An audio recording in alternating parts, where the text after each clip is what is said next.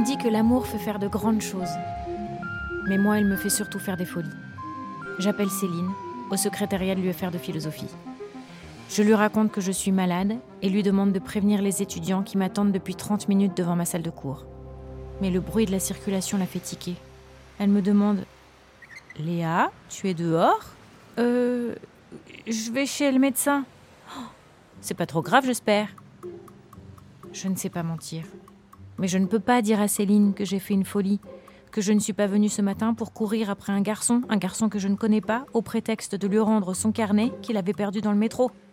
Je ne peux pas davantage lui dire que je ne l'ai pas retrouvé, que je l'ai pris à tort pour un danseur classique, puis pour un acteur, ce qui me vaut d'être maintenant toute seule, rue de Mogador, sous les néons d'un théâtre, en train de m'emberlificoter dans un mensonge de débutante. Léa, tu devais déposer aujourd'hui ton sujet de thèse, tu te souviens?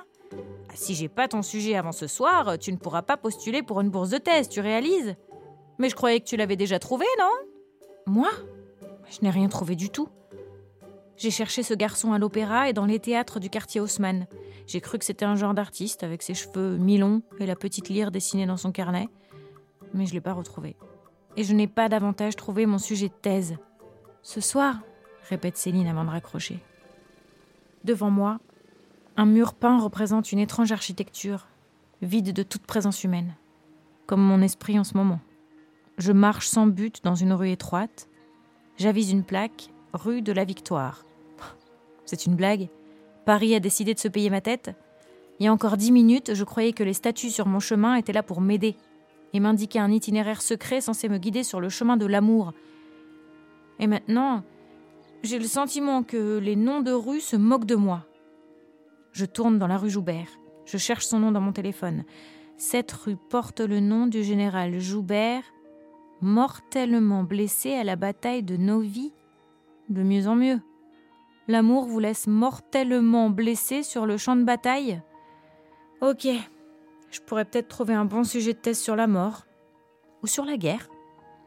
Non mais qui a envie de se lancer dans trois années de recherche sur un truc pareil?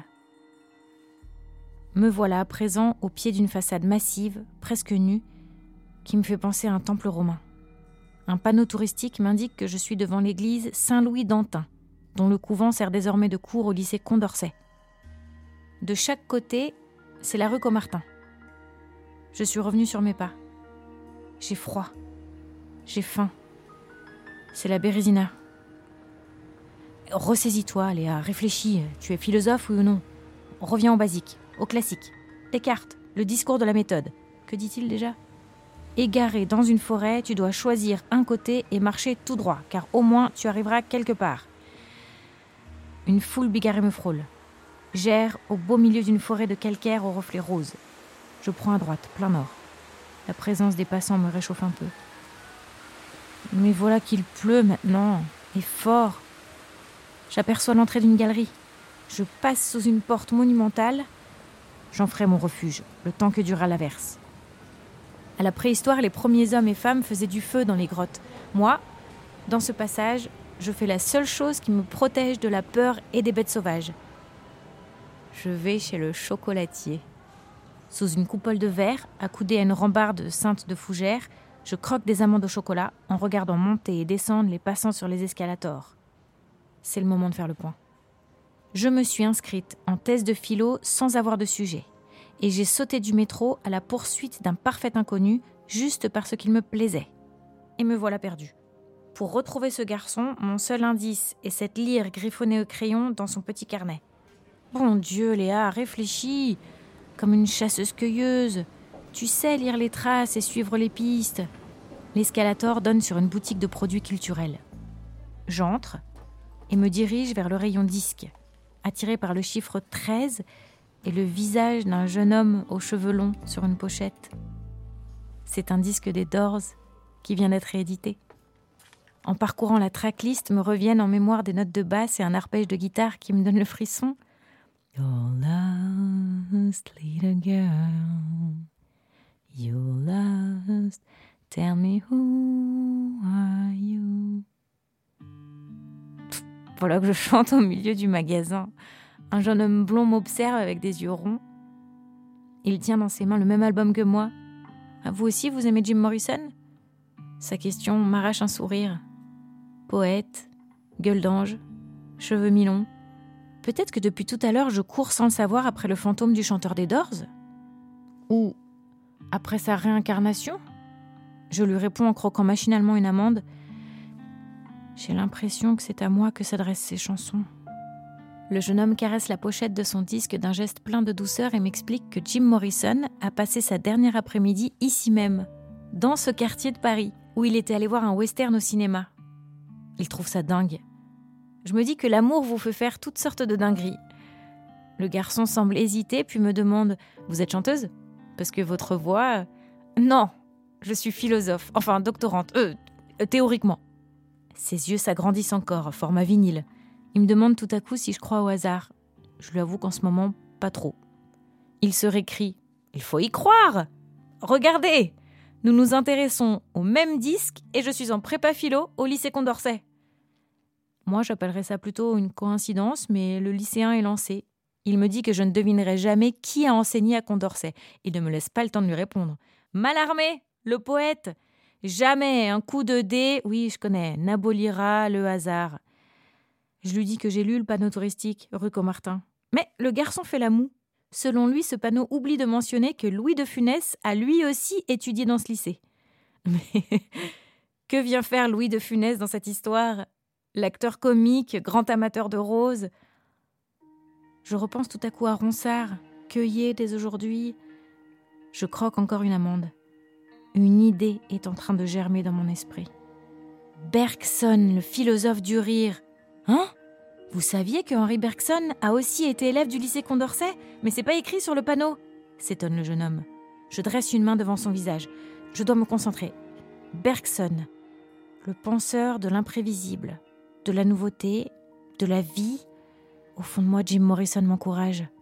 Think that you know what to do. Impossible, yes, but it's true. Henri Bergson, cet imprévisible rien qui est le tout de l'œuvre d'art. J'ai peut-être perdu la trace de mon bel inconnu, mais je tiens mon sujet de thèse. J'offre la fin de mon sachet d'amande à l'étudiant éberlué et je m'élance au dehors. Il pleut toujours. Je traverse au hasard. Je rappelle Céline à la fac en me protégeant le visage de l'avant-bras le téléphone dans l'autre main, l'imprévisible nouveauté, Bergson. L'averse redouble. Je me précipite dans la gare Saint-Lazare. Céline, j'ai mon sujet de thèse L'imprévisible nouveauté chez Bergson Machinalement, j'emprunte un escalator. Je me sens pousser des ailes. C'est super, Léa, me dit Céline. Je l'entends qui tape sur son clavier d'ordinateur. Elle vérifie quelque chose. Puis elle ne dit plus rien. Allô, Céline? J'ai déjà une vieille thèse archivée sur ce sujet. Je suis désolée, mais tu vas trouver, Léa, tu... Je manque de me prendre les pieds en haut de l'escalier mécanique. Des voyageurs pressés me bousculent. Je reste hébétée sous la grande verrière de la salle des pas perdus. Au-dessus de moi, le ciel a viré au gris anthracite, comme la charpente métallique de la gare. Mes yeux se bordent de larmes.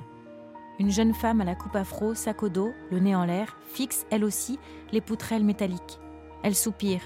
Lovely, isn't it? Visiblement pour elle, c'est très beau. It's like a dream. Un cauchemar, oui. Elle me regarde sans comprendre. Je traduis. A nightmare. Elle m'observe un instant. Un sourire indécis sur les lèvres, elle me demande timidement si j'ai un chagrin d'amour.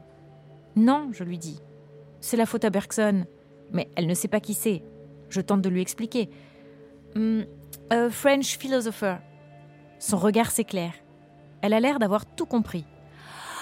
Oh, you're in love with a French philosopher et vous avez eu une dispute.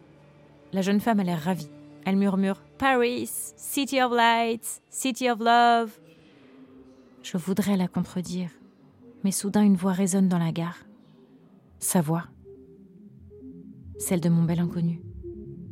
J'ai l'impression qu'elle sort des haut-parleurs et récite du Bergson. L'avenir n'est pas ce qu'il a